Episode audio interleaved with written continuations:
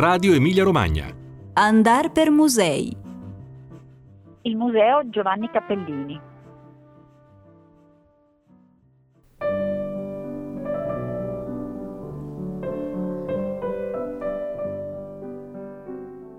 Bentrovati cari ascoltatori. Nuova stagione, tempo che mette la voglia di girare, di uscire dalla propria città, di andare anche in altri luoghi. La nostra regione la si percorre bene anche con uh, i treni, non solo in macchina e quindi anche se il museo su cui si sofferma la mia attenzione oggi e il mio suggerimento è a Bologna, questo non significa che saranno solo i bolognesi ad essere sollecitati.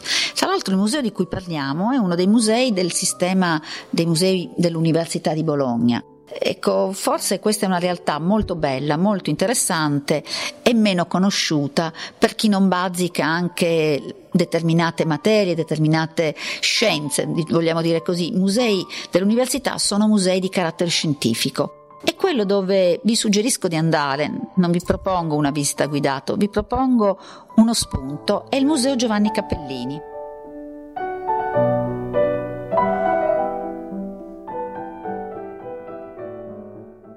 Giovanni Cappellini senz'altro dice molto a chi si occupa di geologia, di scienza della terra. Giovanni Cappellini è stata una figura importantissima eh, nella storia degli studi e dell'Università di Bologna.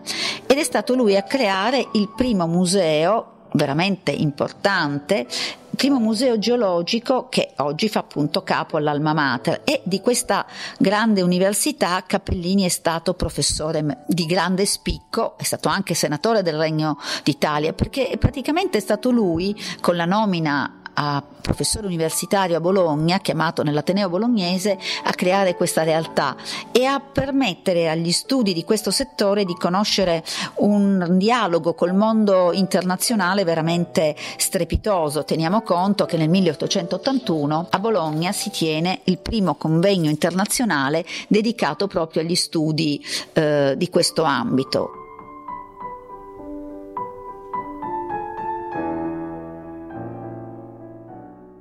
Quindi parliamo di fossili, parliamo di ere geologiche, parliamo di tutto ciò che c'è stato prima di quello che adesso siamo e vediamo, anche proprio per quanto riguarda Bologna, perché se voi entrerete in questo museo, in questo bellissimo museo uh, geologico, incontrerete una serie di scheletri di animali che forse non pensereste mai riferibili a questo territorio.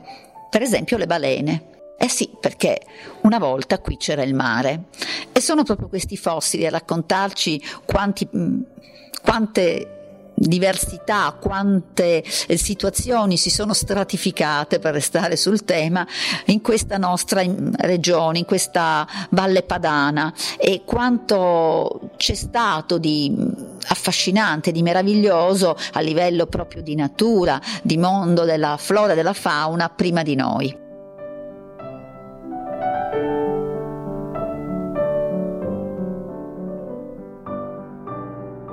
Torniamo adesso poi sul Museo Cappellini, proprio perché recentemente il museo ha avuto un'opportunità uh, abbastanza importante per quello che è il sistema proprio museologico mm, e per la museografia stessa. Il museo um, ha ricevuto, grazie anche al contributo della Fondazione del Monte di Bologna e Ravenna, nuove luci per la sala degli elefanti e delle balene, che è proprio la sala mh, ehm, importante, un, quasi una sala d'apertura su questo mondo meraviglioso che il museo poi ci presenta. E, mh, Cosa significa nuova illuminazione? Significa che queste belle teche, eh, tutto ciò che viene conservato dentro queste teche, che si illumina nel momento in cui la sala viene visitata, quindi già parliamo di lampade LED, poi parliamo di un sistema che si attiva al momento, quindi anche con tutti quei risparmi energetici che questo comporta e non è trascurabile. Ecco, oh, queste mh, vetrine saranno molto meglio leggibili per il visitatore proprio perché illuminate all'interno è solo il primo passo di un modo nuovo di concepire l'approccio a un percorso museale però che va rispettato nella sua storicità perché eh, proprio il museo è importante per come è stato allestito, per come Cappellini lo ha voluto realizzare confrontandosi anche con la, la realtà internazionale, eh, portando qui anche attraverso quel grande convegno di studi appunto che si è tenuto a Bologna eh, una, una compagine eh, di confronto costante in una ricerca, in un ambito della ricerca che veramente in quegli anni ha portato a grosse novità e dobbiamo ricordare che siamo vicini a Imola, dove un altro museo altrettanto importante in questo ambito è il Museo Spallicci.